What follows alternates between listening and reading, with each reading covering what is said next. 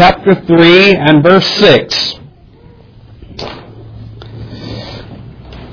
This will be the 24th message in the series of sermons on the whole counsel of God, and we have been dealing with the subject, the nature of God. We've covered the fact that He is infinite. We've covered the fact that He is eternal.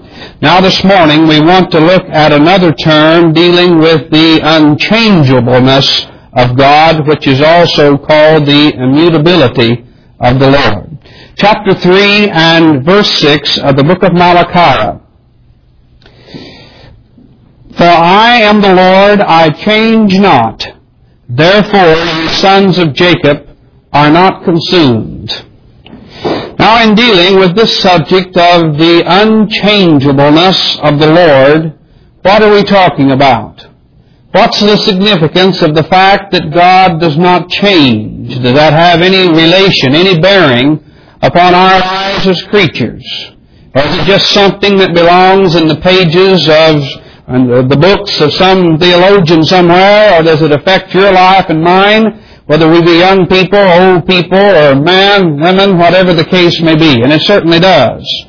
Notice that on the basis of God making this statement that I am the Lord, He says, I change not, therefore you sons of Jacob are not consumed.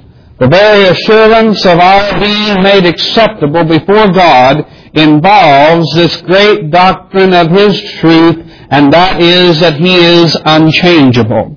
Now let's look first in the Bible this morning to see if the Bible teaches the unchangeableness or the immutability of God. We would invite your attention in the same Old Testament to the book of Ecclesiastes chapter 3. Ecclesiastes chapter 3 and beginning in verse 11. Let's see that if God be an infinite God, we've found that He doesn't, He is not limited by space. If He's an eternal God, He's not limited by time. Thereby, in Ecclesiastes chapter 3 and verse 11, we read these words about our God. He hath made everything beautiful in His time. Also, He has set the world in their heart so that no man can find out the work that God maketh from the beginning to the end. I know that there is no good in them but for a man to rejoice and to do good in his life. And also that every man should eat and drink and enjoy the good of all his labor. It is the gift of God. Now verse 14, listen carefully. I know that whatsoever God doeth, it shall be forever. Nothing can be put to it, nor anything taken from it, and God doeth it that men should fear before him. Now here is but the statement that God has a divine purpose, and that that purpose is unworking or unfolding in your life and mine even this day. It is no accident, no strange matter of fate that you are where you're at today. But everything that God does, He has made beautiful in His time. And that whatever God does, the writer says it shall be forever. Now notice this is the same statement that the book of Malachi has said, I am the Lord, I change not. God is not fickle. He is not moved this way and that way but he has purposes, and thereby those purposes are unfolding even now in time. Let's go to the book of Romans in the New Testament, chapter 11. The book of Romans, chapter 11 and verse 29. Paul would state, For the gifts and calling of God are without repentance. The gifts that God gives and the calling which He has given us in Christ Jesus is without repentance. Repentance is a change, a change of mind. And when God gives forth His gifts, He does it because He has eternally purposed to do so, and He is immutable or unchangeable in that purpose. Now let's go to the book of James, chapter 1, and verse 17. James would say similar words, Every good gift and every perfect gift is from above and cometh down from the Father of lights, with whom is no variation, neither shadow of turning. So that the Bible would set forth in these texts that God is an unchangeable God in His person and in His purpose for the creation. Now why must this be the case? Why must God be unchangeable? Well, you and I are changeable beings. I may have thoughts that I'm going to do one thing today and it may not come about. At two o'clock this afternoon, something may change me. And I may be one type of an individual one day and a few days later be another type of an individual. But when we come to God, He is not a man such as you and I that changes with whichever way the wind blows. He is the eternal anchor which we have as believers, which enable us to anchor on that which is unchangeable. When men would change us and forsake us and go against us, then we sure have an anchor whereby that God is unchangeable, that we can anchor onto. Now God does not have to change because He is perfect. How many of you really believe that? Do you believe that God is a perfect God or is He something less than perfect? Let's go to the book of Matthew chapter 5 and verse 48. If I was a perfect husband, then I would never need to change. And my wife always reminds me of that ever so often. Therefore, I need a continual change. But is God that type of an individual? Does God need something to make him better? Or does something happen in time which might make God less than perfect? In the book of Matthew chapter 5 and verse 48, Jesus said, Be ye therefore perfect, even as your Father which is in heaven is perfect. God is absolutely perfect God. And let's say that in eternity past, that God being absolutely perfect, if now something takes place in His being, here in this particular day, which makes Him change, then He would be less than perfect. And if He should become better than He was yesterday, then that would mean that yesterday He was not perfect. Therefore, God is ever present. He is the perfect God right now. And, and as a result, there is no need for him to change. God does not have to become more wiser because he possesses all wisdom. God does not have to become more powerful because he possesses all power. He doesn't have to become more uh, merciful because he is all merciful. And he does not have to become more long-suffering because he is long-suffering. Therefore, God is perfect and does not need to change. And if He were not perfect, then He could not be God. Now, someone raises an objection, and they would say, well, Pastor Gables, I read my Bible, and I find in the Bible that it speaks of God repenting. That is, that He does things in which He changes. Now, how could God repent and yet be unchangeable. How come the Bible speaks that God would say, It repenteth me that I ever made man, if he is an unchangeable God? Well, the Bible does speak in this terminology. Let's go back to the book of Genesis, chapter 6. And here we find the account in which that God sends the flood upon the earth. And in verse 5 we read these words, And God saw the wickedness of man was great in the earth, and that every imagination of his thoughts with his heart was only evil continually, and it repented the Lord that he made man on the earth. And it grieved him at his heart. And the Lord said, I will destroy man whom I have created from the face of the earth, both man and beast, and the creeping thing, and the fowls of the air, for it repenteth me that I have made them.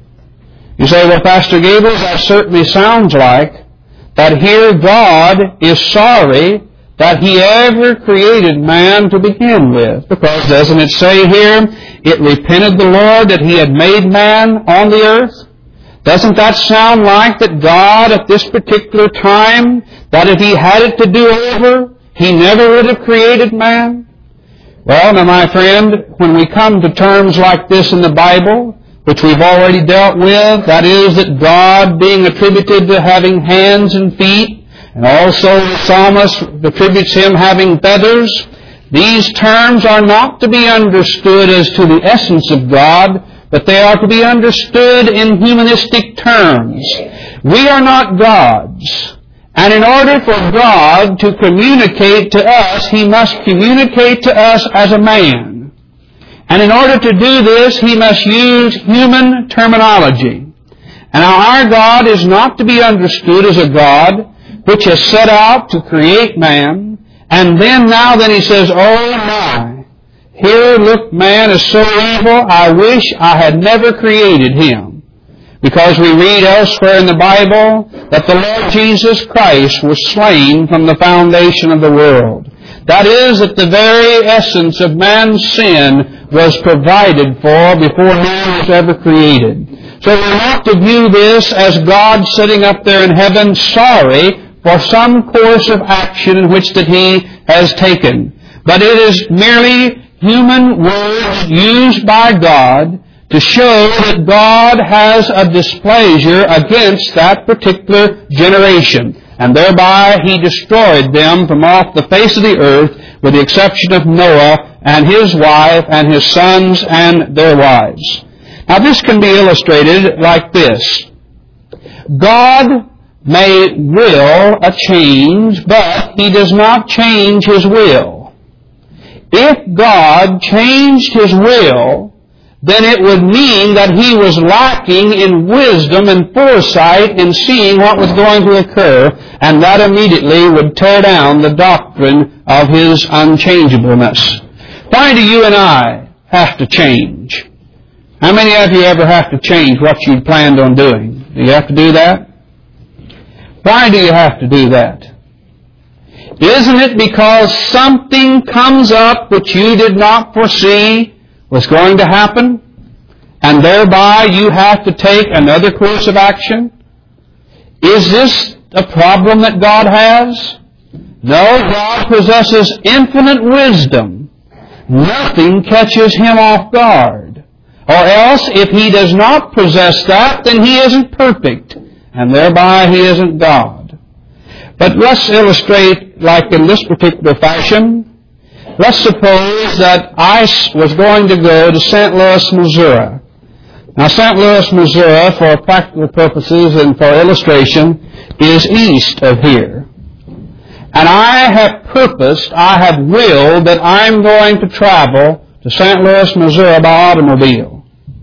But instead of going due east, I first of all am going to go to Springfield, which is south, and then I'm going to take another road out of Springfield and I'm going to go east. So that before I ever leave home, I have that I'm going to go south for 60 miles and then I'm going to go east for another 120 miles. Now, if you would follow me in my car, when I get to Springfield, I'm going to change my directions. But I'm not going to make up my mind to change them in Springfield. I have already set that up before I left home. Now God wills many changes in His creation, but He never changes His will because He is the perfect, all-wise God. May we illustrate in a biblical sense. Our Lord Jesus Christ was ordained to suffer at the hands of sinners. God willed this in His eternal purpose and decree. But our Lord Jesus Christ lived for some 33 years, suffered, bled and died, and was in the grave for three days and three nights, and then a change took place. He arose from the dead. Now that was but the fulfillment of the eternal will and purpose of God. God willed that a change should take place after three days and three nights. But that change was not a change of God's will. You see, God set this forth before the foundation of the world. Let's illustrate this in the book of Acts chapter 2. The book of Acts chapter 2. The Apostle Peter is preaching on the day of Pentecost and he's speaking to those individuals which had literally nailed Christ to the cross. And he begins in verse 22 of the second chapter of Acts. Ye men of Israel, hear these words, Jesus of Nazareth, a man approved of God among you by miracles and wonders and signs, which God did by him in the midst of you, as ye yourselves also know. Him being delivered by the determinate counsel, or wisdom, and foreknowledge of God, you have taken, and by wicked hands have crucified and slain. Now here are these very people that Jesus healed, raised the dead, caused the blind to see, the deaf to hear, and they approved of him. And they would even throw out the royalty in saying, Hosanna to the King, but a change took place in their life. A few days later, they would cry out, Crucify him, crucify him. So there was a change which took place in the attitude of man toward Jesus Christ. But that change did not change the eternal wisdom and purpose of God. Notice that the individuals that were putting Christ on the cross were doing so freely and willingly, but they were only fulfilling the eternal, immutable, unchangeable purpose of God to put His Son to death on the cross for your sins and mine. So God has many changes which are going on in His creation, but He's not changing His will every time that a change takes place. Now let's uh, use this then in illustrating, we set forth the doctrine of the unchangeableness of God. How now can this be used in your life and mine? First of all, in reproving us. What can this great doctrine set forth as reproving in our lives? First, to those that are here and are unsaved, that are sinners and never have repented and trusted Christ as your personal Savior. This doctrine reproves you because if you hope to enter into heaven without repentance, you have a false hope. The Bible sets forth that how shall two walk together except they be what? Agreed. Your nature and God's nature are not in harmony. And either God's going to have to change or you're going to have to change before you shall enjoy an eternal relationship with Him. Now, I, if I were a better man, which I'm not, I would put money on God in this case. Before you can enter into heaven, there must be a change take place. And it's either going to take place in God or it's going to take place in you. Either God is going to have to take back His requirements for entering into heaven, or else you're going to have to meet those requirements and repent and trust Him. And if there be no change take place in you, then, and no change takes place in God, then there is nothing for an eternal God to do but to assign you to that place for those who are without Christ in this world. I invite your attention to the book of Psalms, chapter 7. Do you mean, Pastor, that God actually will do what He says He will do in relation to what He commands of sinners? I'm afraid, beloved, many have the hope today, like children do, of undisciplined parents. They have a hope that when mom and dad says, now, Johnny, don't you do this, that when they go ahead and do it, mom and dad will say, well, all right, I'll let you off this time. And I'm afraid there are many individuals in the human race today that have the idea that somehow God, when it comes down to the final judgment, is going to say, well, now all of you deserve punishment, but I tell you what I'm going to do, I'm going to let you off this time. Is that the picture that the Bible gives us of God? Is He a changeable thing? Will he say one thing and then do another? in the book of Psalms chapter 7 and verse 11. My God judgeth the righteous, and God is angry with the wicked every day. Sinner, if you're here this morning without Jesus Christ, may I say that you're under the wrath of an angry God. And I say that not according to my own ideas, but by the authority of God's Word, which has come down to us by His own inspired prophets. If he turn not, that is the sinner, God, He will whet His sword, He hath bent His bow, and made it ready. He hath also prepared for him the instruments of death. He ordaineth His arrows against the persecutors. Have you ever seen a picture of an individual that has a bow that it's drawn and the arrow is there and all that remains is for the fingers to release the pressure and the arrow hits its target. My friend, that's God's description of His anger with the unsaved. That is, that He is ready to destroy. And what will change Him? Will He then say, Oh, I'm sorry I'm so holy? I'm sorry I'm so just? And thereby put down the instruments of destruction and say, Come on into my heaven. Is that what your hope is? And my friend, if that's true, then you're confronted with the fact of that same God saying, I change not. I change not. I may give my word, and because of the frailties of the flesh, may not keep it. But ladies and gentlemen, I can assure you of one thing, when God gives His word, He keeps it. And when God says that He will destroy the wicked because of their unrepentance, He will keep His word. Now then, not only does this doctrine stand to reprove the wicked, but it also can stand to correct those of us that might view prayer as a means of changing the will of God.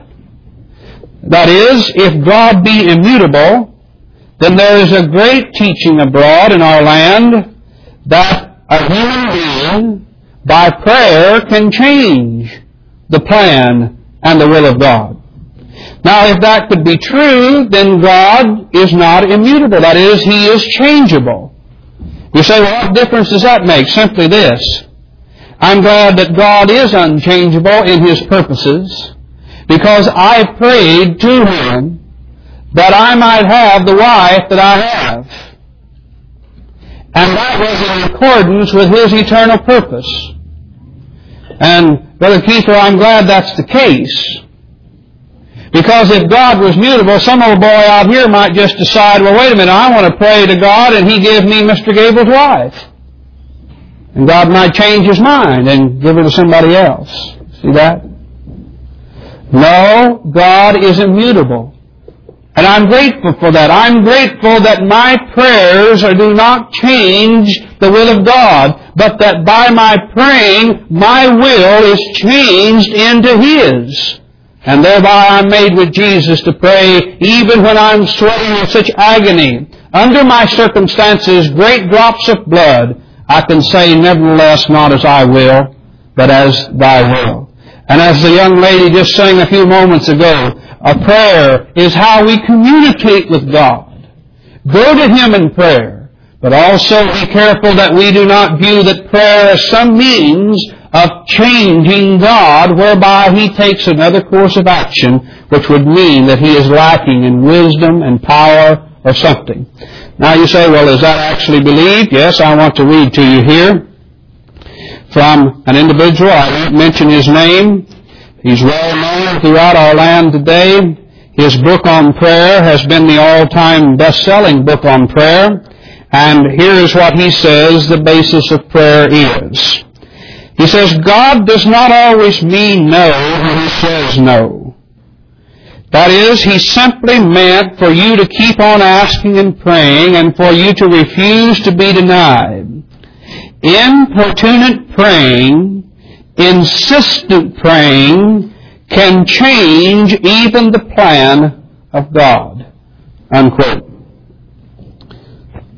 You mean that the creature has more wisdom, that whereby he can cause the eternal, perfect God who has planned all things in accordance with His wisdom and holiness in His own perfection, that that creature then could persuade that perfect, wise God to depart from that plan and to take up a course of action which some little unwise creature thought up in time.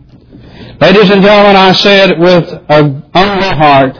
I'm grateful that God Almighty has not granted every request which I have petitioned Him with in my prayer life. And if if God had granted some of the things that I had asked Him for, oh, how, what a confused state my life would be in and what a mess it would have made of somebody else's life. No, pray, and pray, and pray, But in your prayers, make sure that you are conforming your will to God's will, not trying to impose your will upon God's will so as to cause him to change. Well, now how then, Pastor, would you answer this individual here who says that man can change the mind of God? Well, I would answer him with a quotation out of the Bible. In Jeremiah chapter 15 and verse 1. I want to read to you here, I think is, as it would be, how God would reply to someone who felt that man could change the mind of God. In Jeremiah chapter 15 verse 1, Then said the Lord unto me, Though Moses and Samuel stood before me, yet my mind could not be toward this people. Cast them out of my sight, and let them go forth. Now you read in the Bible and you'll find that there's no two individuals which prayed more than Moses and Samuel. And yet God says to Jeremiah, if Moses and Samuel stood before me to change my mind, he said, I will not change it because my mind is made up toward this people the rebellious Israelites cast them out of my sight. Now, I am not one that's able to move the hand of God. But if there ever was anyone in the Bible which could do it, it would be Moses and Samuel. And yet God says to Jeremiah, if these two men came before me in prayer on behalf of this people, the rebellious Israelites, he said, they could not change my mind toward him.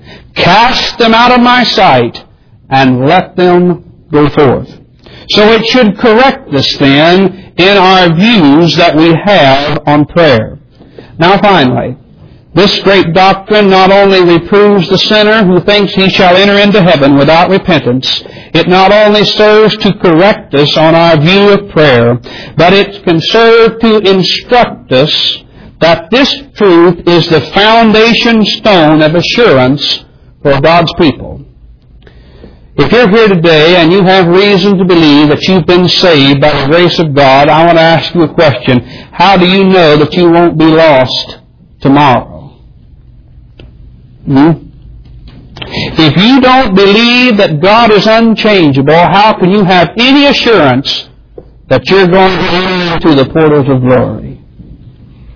There's only one thing that can give you an assurance, and that is that this eternal God is unchangeable in His purposes. And what He does when He saves a sinner, He also brings that sinner into the safety of heaven. He doesn't change His mind in the middle of the road somewhere. Want to illustrate this by Romans chapter 8 and verse 30. Please turn there. Romans chapter 8 and verse 30. And while you're turning there, I want to read to you from Philippians chapter 1 and verse 6. Remember now, God is the eternal anchor. He's unchangeable in His purposes. Being confident of this very thing that He which hath begun a good work in you will perform it until the day of Jesus Christ. I ask you, Christian, has God begun a good work in you? Did He call you, regenerate you, place you into union with Christ Jesus? Then according to this verse of Scripture, what does He say it's going to do? He which hath begun a good work in you will do what? Will perform it until the day of Jesus Christ. There's not going to somehow something come up in God's purposes that's going to frustrate Him so as that when He saves a person, then something's going to come about whereby that saint never reaches heaven. He which hath begun a good work in you shall perform it until the day of Jesus Christ. Now then in Romans chapter 8 and verse 30. Romans chapter 8 and verse 31 rather. After setting forth God's eternal purposes through the gospel, the apostle says, What shall we then say to these things? If God be for us, who can be against us? Now do you see it, young people? Do you see it, Christian? If God set His purpose upon you in eternity, He is for you. And who then can be against you? Then he goes on and he, uh, reasons like this. He that spared not his own son, but delivered him up for us all, how shall he not with him also freely give us all things? Who shall lay anything to the charge of God's elect? It is God that justifieth. Now then someone raises a question to the apostle. He says, well now wait a minute, I know that God has justified us, but before we ever reach heaven, there are many things which might prevent us from reaching that. All right, the apostle takes that into consideration, and he, uh, he reasons like this, verse 35. Who shall separate us from the love of Christ? Shall tribulation? Shall something come up in this justified person's life whereby he goes through such terrible tribulation that that will separate him from the purpose of God? Distress, persecution, famine, nakedness, peril, or sword, as it is written, For thy sake we are killed all the day long, we are accounted as sheep for the slaughter. Nay, in all these things we're more than conquerors through him that loved us. For I am persuaded that neither death, nor life, nor angels, nor principalities, nor powers, nor things present, now notice, nor things to come, nor height, nor depth, nor any other creature shall be able to separate us from the love of God which is in Christ Jesus our Lord. Now, beloved, that's security. But what is the basis of this security that we shall never be separated from the love of God in Christ Jesus? And it's anchored to the immutable, unchangeable purposes of God in the gospel. Now, what is your hope upon? Is your hope upon the fact that you're going to live good and you're going to hold out until the end? My friend, you didn't start off good. You're already a mess. talk about holding out. You started off bad. And most of us are the same way, even now. Is your hope that, well, maybe I'll read the Bible every day and thereby that'll, uh, that uh, God will receive me on that? Well, I'll be good to my neighbor. Is that your hope?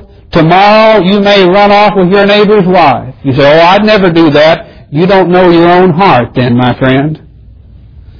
Every day, anger, malice, and murder comes about from individuals who people thought would never do those things. No, the only hope of assurance that we have is that the day the Lord Jesus, by the application of the Holy Spirit, reach down in old sinner's heart and begun a work of regeneration in that heart, applying to him the benefits of the purchased grace of God in Jesus Christ.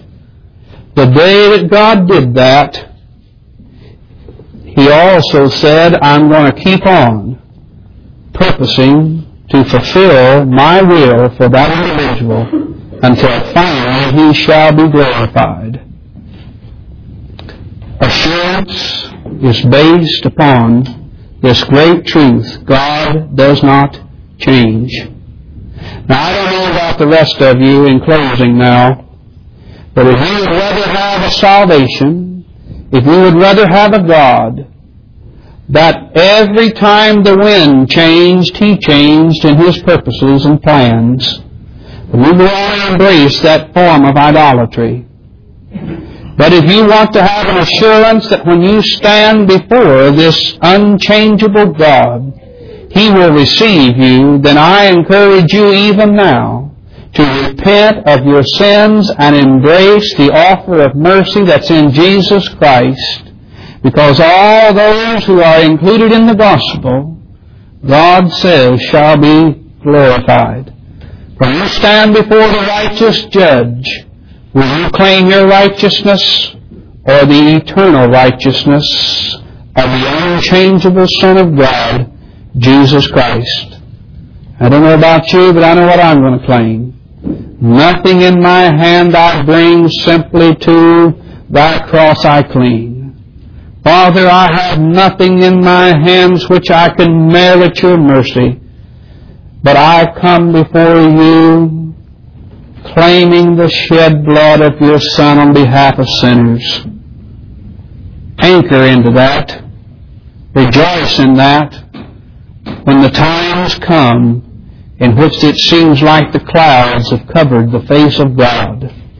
Anchor in that, that behind those clouds there's an unchangeable, immutable God who has purposes of grace towards you in Christ Jesus. Let's stand. Rick.